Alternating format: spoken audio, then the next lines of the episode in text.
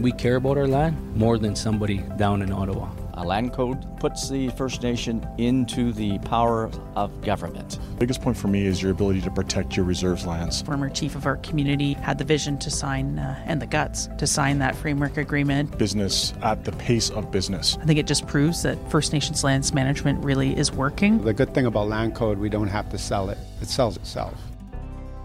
And joining me now from Seabird Island First Nation is the band's executive director, Jason Campbell. Jason, great to have you on the podcast. Hey, thanks for having me. I really appreciate the opportunity. Uh, I know we met briefly in Winnipeg a couple of years ago, and I was struck by your enthusiasm over the land code. Can you take me back and give me a little history of how it all started in your community? Well, uh, it was you know like in most communities, uh, it's presented to us from probably some of the the local directors, uh, the British Columbia directors on the board of Lands Advisory Board, uh, to our community and how we can have more control over the protection of our community and uh, allow us to make moves from an economic development standpoint at the speed of business as opposed to having to wait for um, Ottawa or ISC to give us approvals on things. As long as we have our own protections in place, we're able to able to you know take back that control. So that's how it started. And uh, as in most communities, there's a community wide information um, sessions that go on and uh, they did uh, i think our community was one of the first where they would do family group uh, conferences where staff from the labrc would come into large family groups and they would have um, you know q and a's on land code and you know so they can discuss the pros and cons and and then the the eventual referendum. Cool. We'll talk about the ratification process in a bit, but maybe uh, how about we backtrack a little bit and have you tell us about the community, how many homes, how many folks are living there? Uh, those those numbers uh, shift and change, but we have approximately anywhere from thousand to eleven hundred uh, band members, um, community members. Uh, that the number increases. Um, you know, we got about twelve hundred people that live on reserve in the in the band homes. I don't have an exact number on the band homes, um, but uh, it'd be a couple hundred, I'm guessing. Eh? With yeah, easily a couple hundred. Yeah, yeah. Um, we're the second second largest. Um, second largest by population uh, of, of the of the communities in the Stó:lō territory, and we're the largest by by area uh, of the size of the reserve in, in again in Stó:lō territory. Very small compared to the the prairies or other areas of Canada, but but large in comparison with uh, with Stó:lō territory communities. As you look at your land code, uh, are there some particular aspects that you can point to right away and say, "Man, I'm glad we've done that because it's led to you know A, B, or C." just land code in general, but but specifically, it's been the ability to have, uh, and I believe I discussed this last time, is sort of the environmental controls. Is that we don't have to limit ourselves to, um, you know, either provincial or federal guidelines. We we we can go above them, right? So, just because maybe the the feds decide they want to reduce the amount of protect, protection they put on a certain, you know, waterways or this or that, we can we can keep those we can keep those those um, expectations high in regards to the protection of of those areas. Um, and uh, in the same way, we can protect our culturally sensitive sites in a way that has more teeth than than we ever could have under under INAC's control or ISC's control. Uh, let's talk about leasing land. First of all, how much or how many parcels or how many acres of land uh, is available to be leased out to third party interests?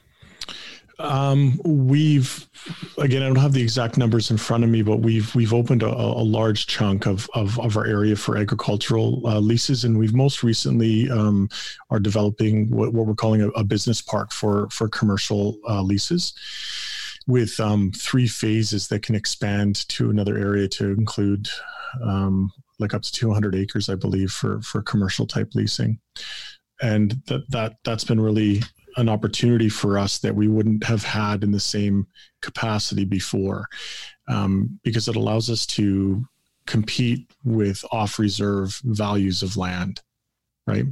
So before under under under the, the normal regime we wouldn't we, would have to take a hit on on leasing. People people wouldn't pay us fair market value for for land. So and that that goes to uh, any encroachments that happen as well from you know highways or railway or hydro is that before land code we pretty much have to take the value that's that's given. And you'll notice that if if someone was going to put in another set of railway tracks um, the, the land off reserve would have been paid a higher rate than the reserve land would have been for for that for that use. Whereas under land code we have we have more of ability to demand a fair market value for that land both for leases and any other sort of use.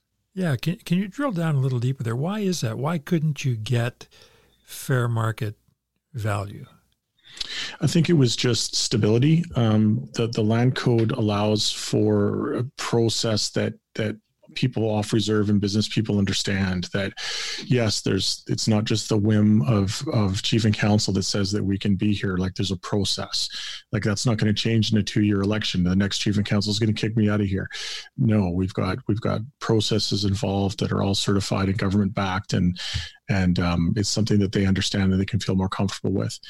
Um, that's that, that's the one that I I I see the the, the most. And because it's zoned, because we can have our own zoning laws and, and create land use plans, um, it just shows that we have intention to use the land. I think we were sort of taking advantage of where people would say, well, this is just useless land. You're not using it for anything anyway.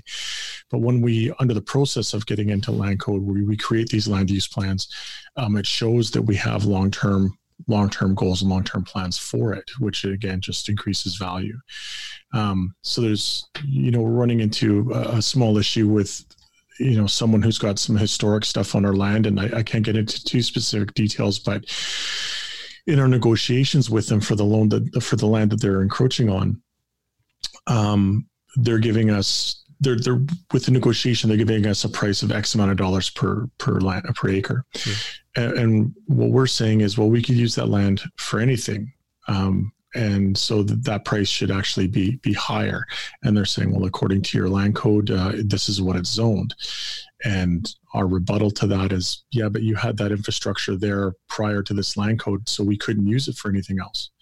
So the negotiation it just gives us more weight with with yeah. the negotiation, right? Yeah. Yeah.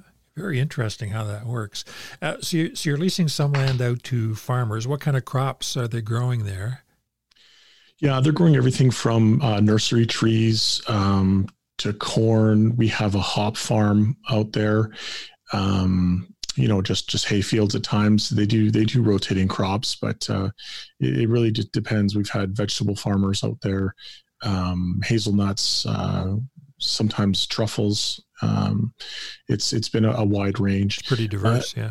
It is pretty diverse, and and and again, the good thing around land code is that we can control the the head lease, which means that um, they can't just sort of sublease, and we can also control um, the, the, pesticides and whatnot that may or may not be used, or herbicides, and we can restrict all that um, in the same way that any municipality would right? If you're if you're close in the times of which they're they're doing things you know you shouldn't be yeah. you know you shouldn't be doing stuff at midnight when people are trying to sleep if you're close to a residential area. Sure. When you mentioned i think light industrial you're you're opening up or you're building a commercial park now? Yeah we're like 90% completed on a 21 acre or 23 acre um, commercial uh, park. Um, that, that's mainly for it would be similar to an industrial park, but we're we're trying to stay away from any heavy industrial use. Yeah. It's really more going to be um, storefronts for like garages or, or small businesses that are or manufacturing or you know yeah. stuff that isn't going to have that isn't too too intrusive uh, environmentally or in general. So, how will that generate revenue for the band? Is it simply through leasing, uh, like a lease revenue, an annual lease, or uh, is there property taxation involved? Both uh, property taxation and and lease. Um, in addition, there's just spin-off benefits. So uh, the, the the park is located very near our gas bar, and so you would assume that a lot of those businesses would would become clients or customers of that of that gas bar. Um, it also by the sheer fact if that gets developed, it increases the land uh, value in general.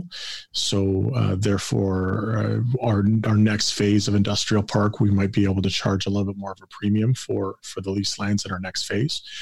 Uh, job creation.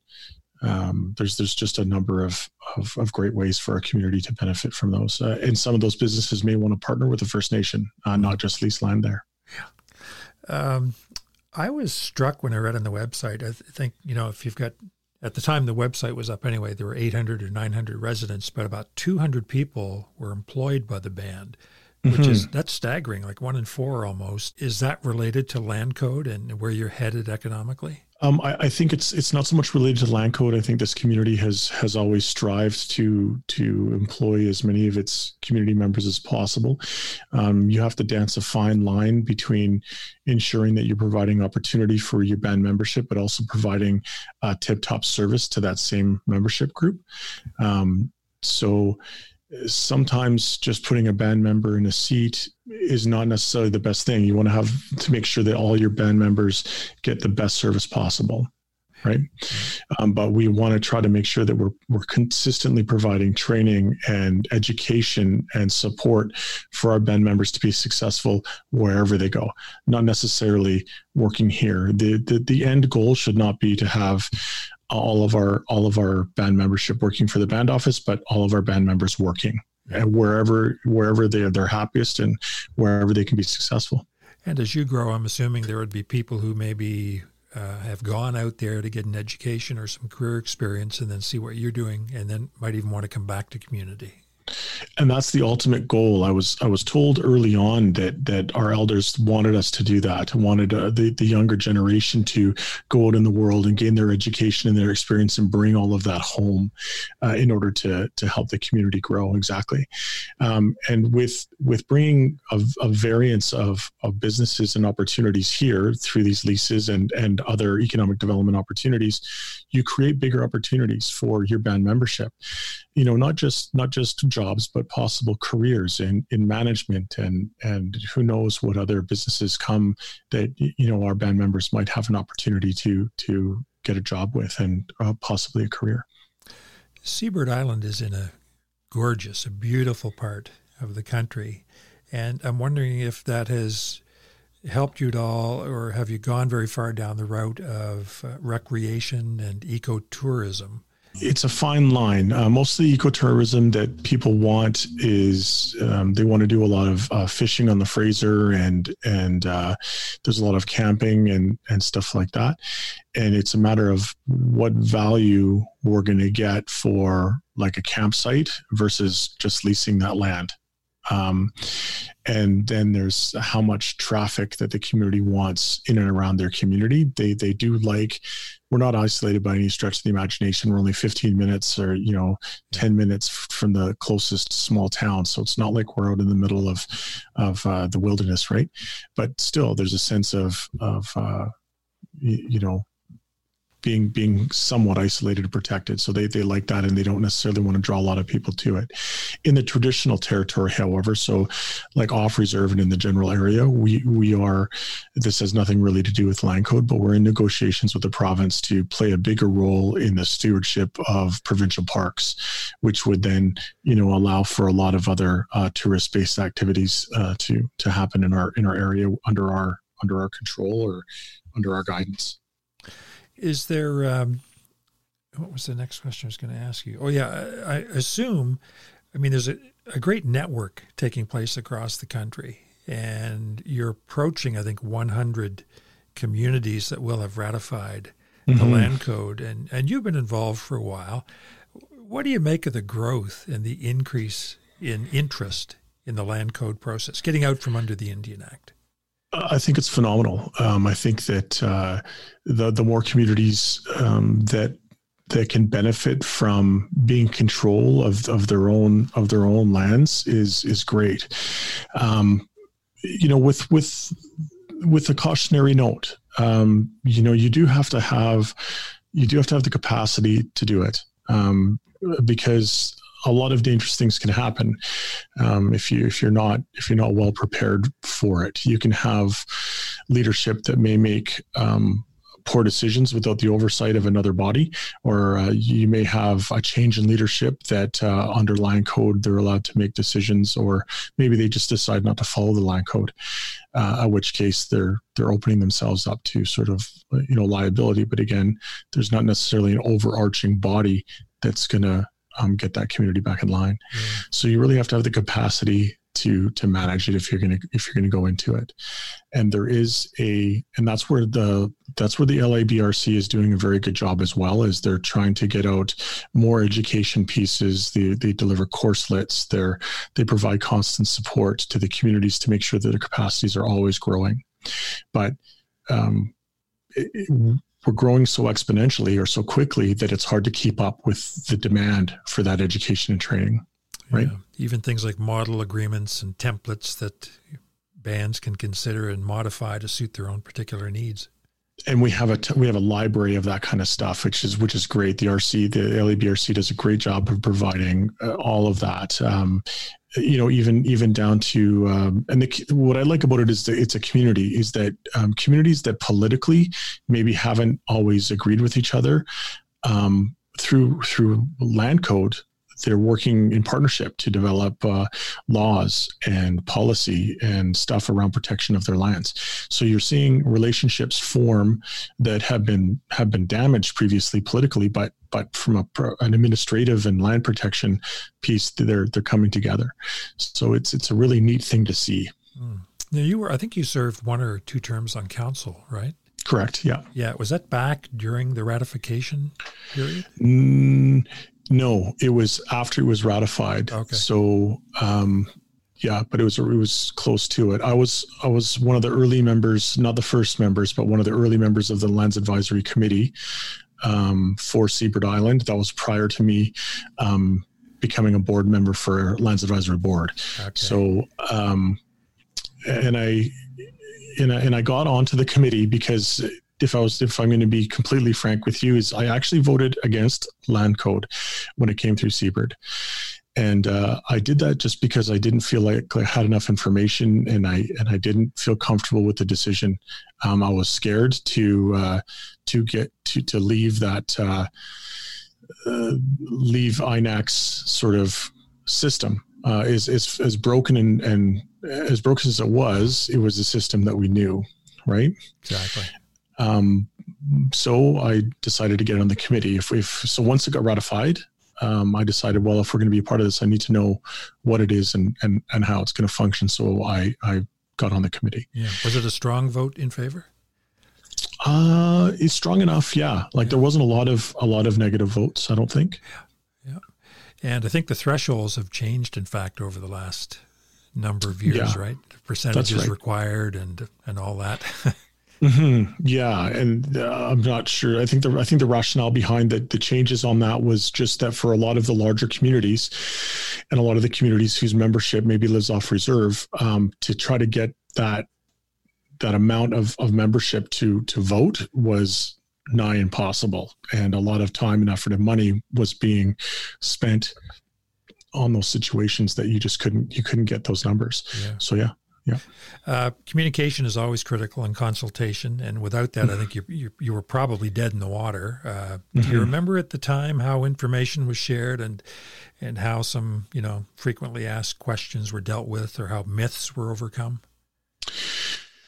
I find that um, it, and I can only speak for Seabird, and I, I, I, think other communities may also have this. Is sometimes there's this distrust of the band office and or leadership, no matter who's in. Um, there's a segment of the population that doesn't trust it, and if that's the case, you're running into situations where there's misinformation and and all of that.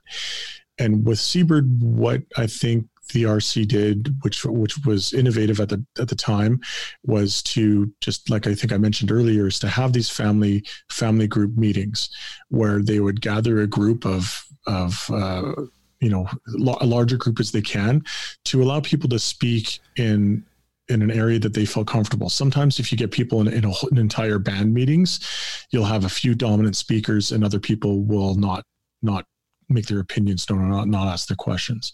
But you speak to them in their own home, around their family, you'll get a more frank, honest discussion with with real questions that you can you can sink your teeth into and explain the process to them. That's a great idea. Yeah, I'll recommend that to a, a community not far from here that's now in the developmental phase, and that might mm-hmm. might come in handy to, in their case. It was really beneficial, and, and it's important that you have the the RC staff there to navigate, and then your local champions, whoever that happens to be, um, and and uh, you you go around.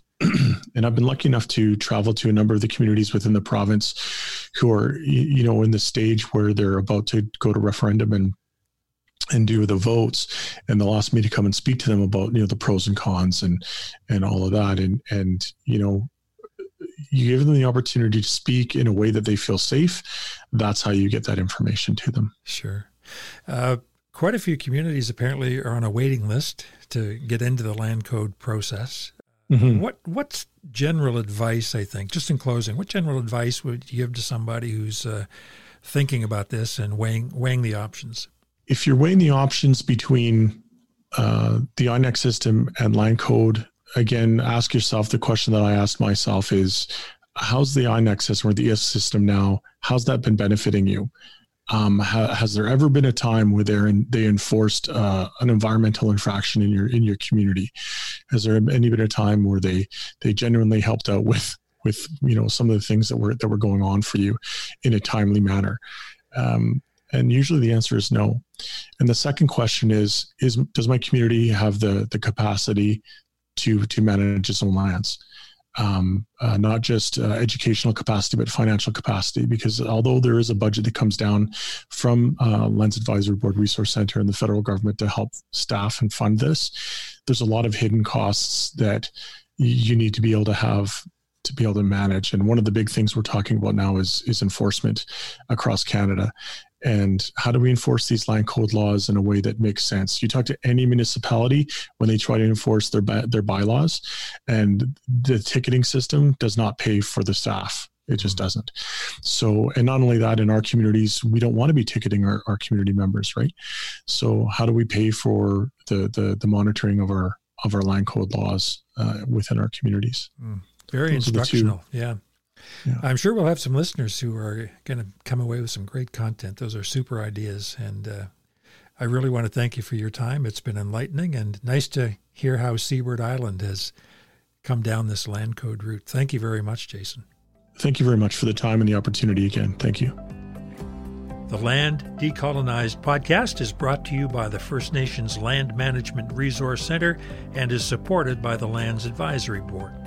For up to date information on the Land Code, including governance tools, training materials, and much more, visit labrc.com. That's labrc.com. I'm Richard Perry. Thank you for listening.